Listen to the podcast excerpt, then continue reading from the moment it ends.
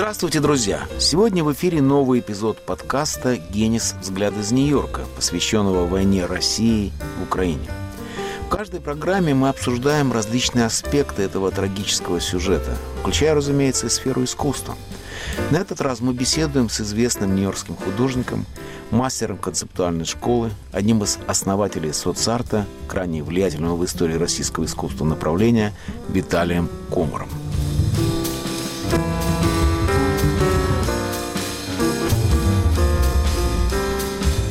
Почти полвека назад я познакомился с художниками Комаром и Меламидом, ставшими теперь общепризнанными классиками. Помню, как это начиналось.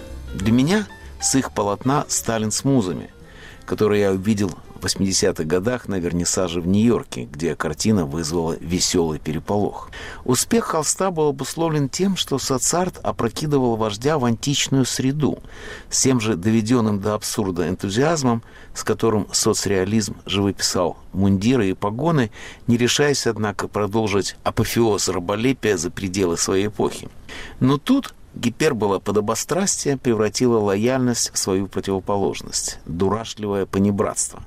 Компании Муз Сталин казался не страшным, не грозным, а глупым, как богатырь, не умело вышиться на базарном коврике.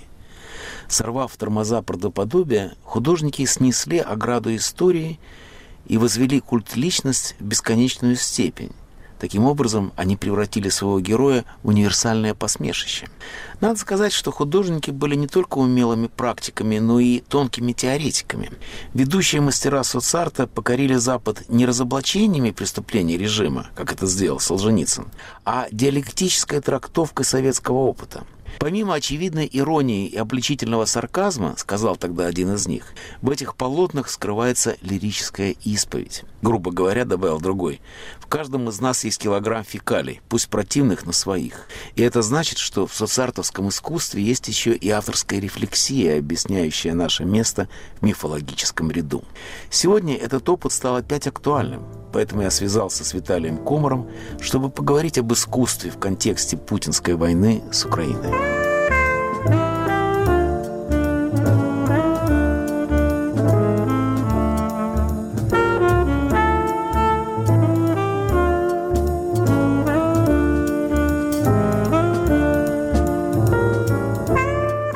Однажды вы мне сказали, что художники обычно хорошо знают историю. Поэтому я хочу начать нашу беседу с исторического контекста. Каково место батальной живописи, особенно в русском искусстве? Военный и антивоенный сюжет в этом жанре. Батальный жанр – это именно самая ранняя форма искусства, начиная, так сказать, не только с российского, но и с пещерного искусства каменного века, можно сказать. Просто там изображены батальные сцены в их зарождающемся варианте, а именно охота. Дело в том, что враг вообще рассматривается очень часто в войне именно как животное, как не человек. И самые древние в истории искусств сцены именно изображение охоты в этих пещерах. Изображение зверей, на которых охотятся, иногда вместе с людьми. У меня даже есть работа, где я, например, изобразил Россию в виде медведя. Это такой устойчивый символ. Есть что-то связанное с звериным инстинктом, с звериными агрессивными позывами и понятием войны и, соответственно, батальной живописи. И в русской живописи, конечно, самый известный баталист – это Верещагин, конечно. Вот это удивительно, что он был, в общем-то, приближен к большим военным чинам, и тем не менее его поощряли, ценили. Неизвестно ни одного случая цензуры со стороны его друзей, крупных чинов и военных. У него самое интересное, мне кажется, это, конечно, серия, посвященная Средней Азии. Довольно долго была идея, куда Россия должна развиваться. Должна ли она азиировать Европу или она должна европеизировать каких-то азиатских соседей, как это Англия как бы взяла эту функцию колониальной державы. И его цикл, который посвящен завоеванию Средней Азии, или, как сейчас мы говорим, не колонии, а республик, и говорили в советское время. Это тоже была такая семантическая игра. Вместо слова «колонии» называли братские республики. Ну, слова теряют смысл, но это другой разговор. Так вот, в это время, в этой серии он сделал самую вообще пацифистскую, мне кажется, в мире картину. Он изобразил пирамиду из черепов, который делал Тамерлан в свое время великий победитель Золотой Орды. Без победы Тамерлана, наверное, конечно, Россия бы никогда не приобрела бы даже иллюзии независимости. Тамерлан разрушен в сарае. Это была великая столица, и арабские путешественники описывали сарай как превосходящий Александрию, Венецию и прочее. Там были отопления, там были кварталы, где говорили на разных языках, жили разные народы. Это была великая столица. Тамерлан полностью ее разрушил. И свою картину Верещагин посвятил вот эту гору черепов, он посвятил завоевателям прошлого, настоящего и будущего. Что делает ее актуальной и сегодня? Безусловно, вообще отношение к другому, как к зверю, как не человеку, как к черепу, так сказать, как к объекту завоевания, очень живо, потому что это, это звериное начало в человеке, оно просыпается время от времени. Война обострила интерес и к украинскому искусству. Все, что связано с Украиной, сегодня актуально, интересно, важно. Меняется программа в западных университетах, вводятся новые украинские кафедры и так далее. Какова в этом контексте судьба украинского изобразительного искусства в советскую и посоветскую эпохи? Нам предстоят открытия в этой области? Безусловно, предстоят. Потому что, с моей точки зрения, самые мастерски сделанные картины соцреализма были не в самой России сделаны, не в Москве или Петербурге. Потому что там большую роль играли художники, которые сформировались, в частности, до революции. В таких странах, как Китай, например, и Украина, там сформировались молодые соцреалисты, которые владели буквально, я не боюсь этого слова, виртуозным мастерством. Мне приходилось видеть большие книги, изданные в 90-х годах об украинском искусстве, об украинском соцреализме частности. И с точки зрения мастерства, академического соединения академизма с таким умеренным постимпрессионизмом было очень типично для лучших образцов китайского соцреализма и украинского. И в этом смысле это лучшие образцы. Но в Украине были еще большие традиции академизма. Например, Тарас Шевченко учился у Брюлова. И благодаря Брюлову, участию его, большой оценке, которую он получал от Брюлова, одного из величайших и самых знаменитых академистов романтиков русского искусства. Благодаря Брюлову он был выкуплен у своего хозяина, потому что он родился крепостным. Виталий, сейчас искусство тоже является оружием в войне с Россией. Какую, в частности, роль тут играет концептуальная школа? Мне, например, очень нравятся работы художника Алекса Алексеева. Он, кстати, передавал вам горячий привет. Это явно постмодернистские опыты, которые соотносятся с концептуальной школой. Что можно сказать об этом сегодня? Дело в том, что концептуализм – это тоже относительно не новое искусство, просто я вижу связи очень многих вещей, которые просто могут быть названы древними традициями, но просто сегодня они приобрели модернистскую версию. Ну, например, там даже каннибализм существует, но просто в модернистской форме он называется пересадкой органов. Не значит, что я переварил, или человек, которому пересадили почку, он ее переварил, но в его организме находится часть тела другого человека. То есть формально это можно назвать такой модернистской формой каннибализма. Вот эти отдаленные вещи сближаются. Например, концептуальные вещи, концептуализм я вижу в ранних проектах оружия, сделанных Леонардо да Винчи. Это такие чертежи с большим количеством текста, причем текст написан в зеркальном виде. В этом смысле корни концептуализма такие же древние, как и каннибализм, и как и войны и прочие прелести. Сочетание текста и изображения, которое очень часто типично для концептуализма, встречалось и в плакатах, в том числе в военных плакатах. Например, был и записался добровольцем, или там есть и американский эквивалент этого плаката тоже, где дядя Сэм призывает, или английский плакат есть. Концептуализм ведет свое начало в современном искусстве от Марсель Дюшана.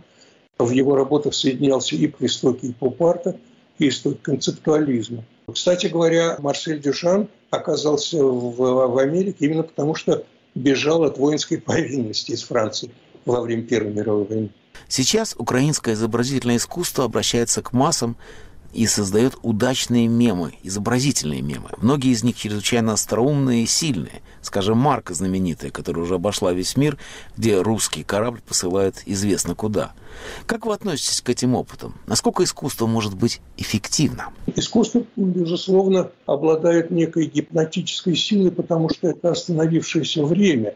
Это то, что в мире элементарных частиц только встречается, где совершенно уже религиозная логика. И всякое изображение, где время остановилось, это своего рода магия, на чем и держались культовые изображения, религиозные изображения.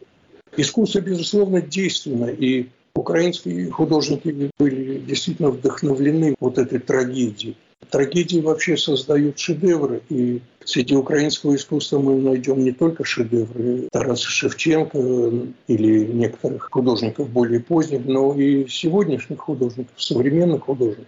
Вы знаете, одна моя работа, где Россия была изображена в виде медведя, была на Киевской биеннале. Я ездил туда, читал там лекцию и познакомился с очень многими художниками. Там большое количество замечательных художников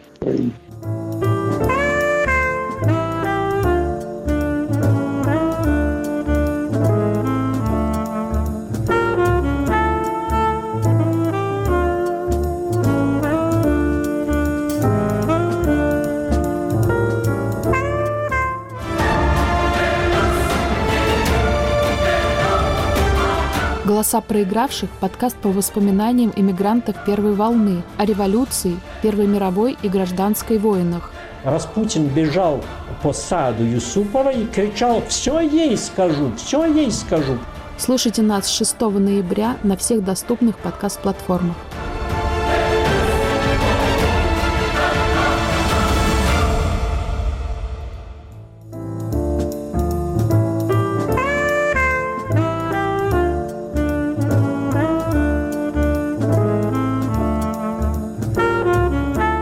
В эфире подкаст «Генис. Взгляд из Нью-Йорка». Сегодня мы с художником Виталием Комаром обсуждаем проблемы войны и искусства.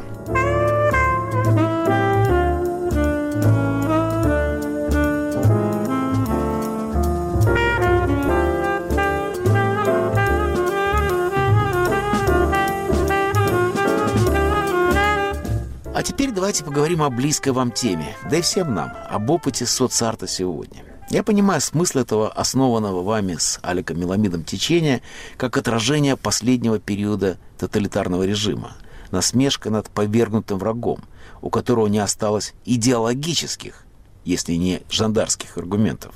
Что-то вроде тактики Швейка, гипербола как издевательство, или, цитируя вас, Сталин и Музы.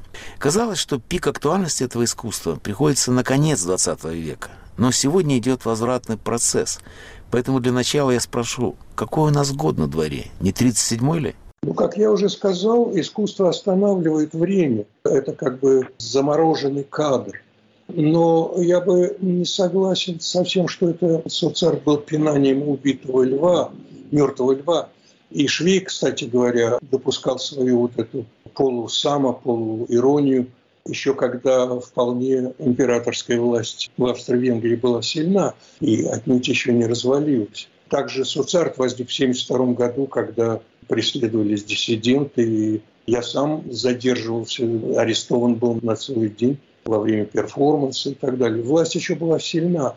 Сейчас, конечно, почти каждый русский художник сделал что-то в духе соцарта, но все это произошло уже позже несколько когда уже власть действительно стала терять опору. В наше время она вполне была делом опасным. Это доказывал бульдозерный выставка, где уничтожены были работы многих художников, включая и мои. Все-таки какое у вас ощущение времени? Где мы сейчас живем? Точнее, когда? Вы знаете, я все больше и больше чувствую, что время – это одна из таких больших фикций, особенно в тоталитарных государствах, которые именно строятся на том, чтобы задержать время. Вот, например, я помню на улице Горького в сталинское время было над магазином в граните было выбито там мясо, что-то молоко там. А здесь, в Америке, например, где вот эта двухпартийная система все время подгоняет эти колеса, движение, баланс, то, то там, левый, то правый, то Обама, то Трамп. Это баланс как бы канатоходца. Здесь время все время меняется. Вот я не помню ни одного магазина, даже супермаркета, который остался на том же месте, где, когда я приехал.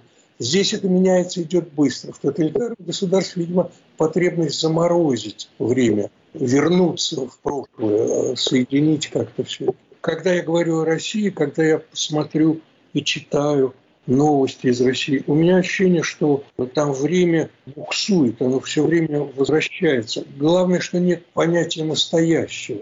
Никто не заботится о настоящем. Э, идеализирует или будущее, коммунизм, или прошлое, царскую Россию, там, или сталинскую даже. Знаете, я очень хорошо понимаю вас. У меня есть мясорубка дома. Я ее держу как памятник советской эпохи, потому что на этой могучей чугунной вещи высечено металл завод 3 рубля.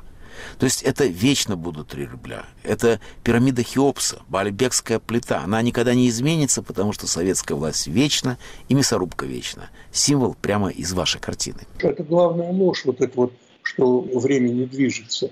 А все остальные мелкие лжи держатся на этом. Соцарт оказался умелым могильщиком идей. Как бы власть не сопротивлялась, но спорить ей нечем. У нее не осталось аргументов после того, как вы ее высмеяли. Что соцарт может сегодня и что завтра? Дело в том, что соцарт был воспринят не как ирония. Вот наша серия «Ностальгический соцреализм». Слово «ностальгический» было в кавычках, как бы закавычено. И само название серии было закавычено. Но все восприняли это серьезно сегодня. Сегодня действительно есть ностальгия. Она выражается в других формах, отнюдь не насмешливо. Выпьют водочки и начинают петь советские песни. Это все ностальгия, это форма проявления соцарта второго эшелона. Идет соцар второго эшелона, который абсолютно серьезен. Вы знаете, когда я узнал, что государство Платона – это перевод был сначала не с греческого, а был перевод с арабского, потому что арабы переводили в свое время, и потом опять перевели на греческий, чтобы оригинал как бы воссоздан, я понял, почему там нет места художников. Я никогда не понимал, почему у Платона нет художников. Сократ, ученик. Художник в Греции – это святая фигура, ну, почитаемая поп-звезда. И я понял, что это просто переводчик, который был против изображений, как э, араб.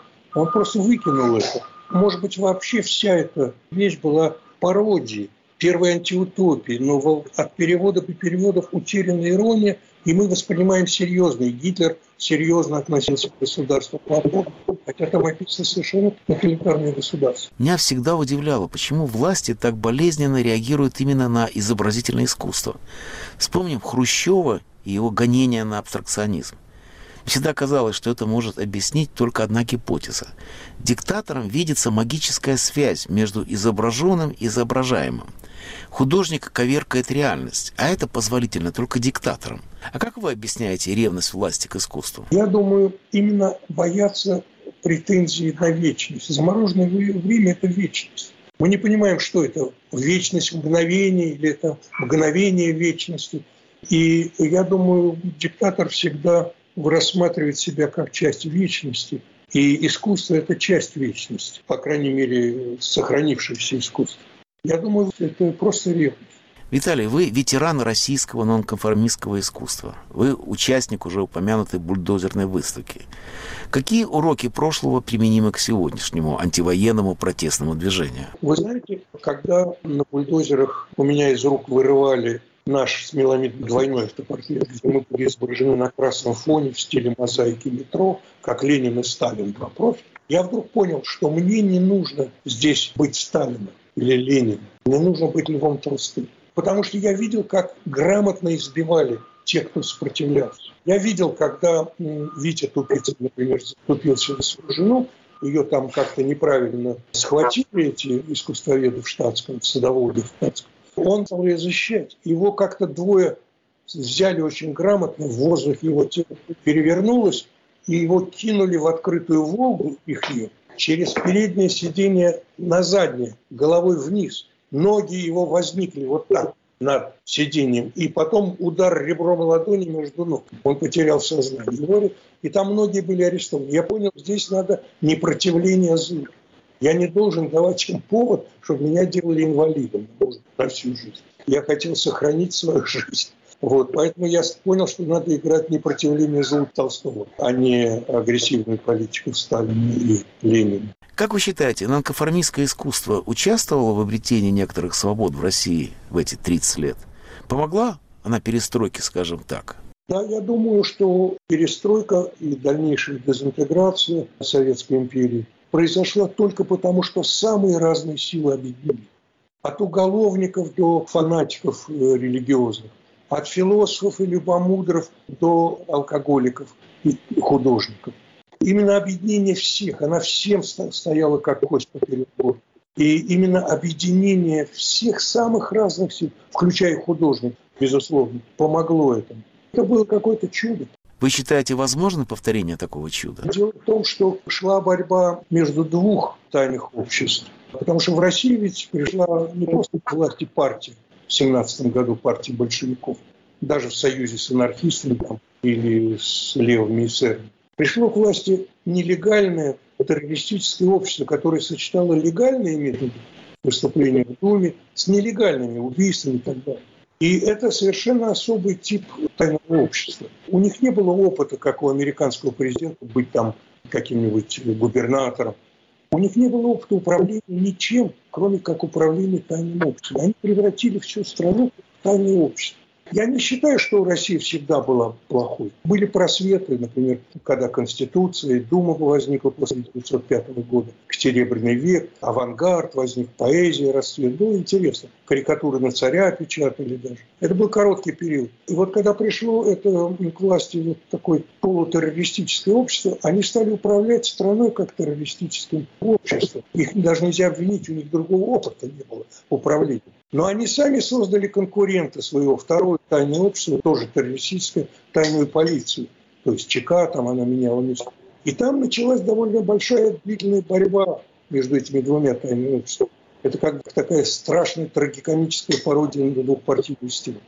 То там Ежова арестовывал Сталин, то органы арестовывали бывших друзей Ленина, там, членов правительства. То есть там была подковерная борьба все время, видимо. И сейчас, как мы видим, победила все-таки тайная полиция. А у них большой опыт, большой опыт превентирования. Они лучше знали Россию, чем партии. И они победили. У них было огромное количество осведомителей. Они разрабатывали планы покушения специально, чтобы вторым шагом принять меры против возможного покушения. Там был отдел, который разрабатывал антисоветские акции. А потом это поступало в другой отдел, который разрабатывал, как превентировать эту акцию. Нельзя сказать, что это оптимистический прогноз. Считается, что миф нельзя разоблачить. Миф может победить только другой миф. Вы, как опытный мифолог и мифостроитель, скажите мне, какие мифы работают на Путина и какие мифы могут его погубить? Погубить может только один миф. Это возникнет рано или поздно. Это миф о том, что все открыто, то, что нет лжи. Потому что там все держится на лжи. Как сказал один хозяин русского ресторана в Нью-Йорке, он сказал, там все врут. Там все держится на лжи, все, каждое слово, каждое поведение, каждая маска, каждое выражение лица, претензии. Даже пьяный человек становится страшным лицедеем. Отнюдь не начинает говорить все, что у него на душе. Разрушение того, что есть что-то тайное. Разрушение мифа. Скажите, Виталий, если бы вы сегодня, молодой и злой, были бы в России, что бы вы нарисовали? Что бы было на вашем мольберте сейчас? То, что и есть сегодня на моем мольберте. Я рассказывал вам о работе, которую я выставил. Ее отобрали на Киевской биеннале. Это было несколько лет назад. Но я ее продолжал работать над ней, над этой работой. Там идея, что медведь атакует некие границы инь-янь, атака на инь-янь. Дело в том, что есть несколько символов. Есть символ социального равновесия, это весы, символ суда, правосудия, и символ вселенского равновесия, это инь-янь. Я объединяю эти символы и понимаю эти линии в этих работах как именно границы. Потому что в прошлом веке последний пересмотр границ был с Югославией. Все вздохнули, все решено, границы установлены в Европе, слава богу, конец, прошлый век, все. И вдруг, неожиданно, в 2014 году начинается пересмотр этих границ, тех же самых границ, которые баланс делали между государствами, между разными государствами. Это страшная трагедия, это страшная неожиданность. Это атака на границу, никто этого не ожидал. Причем надо сказать, что при создании границ в Югославии ни Америка, ни другое государство НАТО не взяло ни сантиметра территории. А здесь речь идет о том, что нужно взять Крым. Интересно, что медведь очень любопытный образ государства. Потому что обычно геральдика связана с другими зверями. Лев, орел, какие-то царственные животные. У меня были друзья-циркачи, в том числе и дрессировщики. Они говорили, что единственный зверь, которому нельзя доверять, это медведь. Когда вы смотрите на манеж в цирке, то обратите внимание, что медведь всегда на морднике. Львы нет, тигра нет, а медведь на морднике, потому что он страшен и непредсказуем. Кроме всего прочего, он, возвращаясь к Суцарту, это таки народный царь. Водится с цыганами, может сплясать на праздники. Он не совсем аристократический. Это некая помесь между Ельциным, Пугачевым, а теперь с Путиным. Так или иначе, ваше представление о нашем трагическом времени, когда Россия разламывает границы, печально и достоверно. Но скажите мне, как вы считаете, что будет дальше? Я понимаю, что этот вопрос задают всем, но художники часто предсказывают будущее, сами того не желая. Я всегда считал, что искусство приоткрывает некоторые завесы. Как вам видится, что будет дальше? Я думаю, будет усиливаться интерес, с одной стороны, к Европе, то есть будет расслоение, ориентация на Европу, как и было среди интеллигенции, и ориентация на Азию, на азиатский путь развития. Я просто не берусь судить. Сбываются только самые неожиданные, самые сумасшедшие предсказания. Россия станет членом НАТО. Все возможно. Ох, вашими устами да мед пить.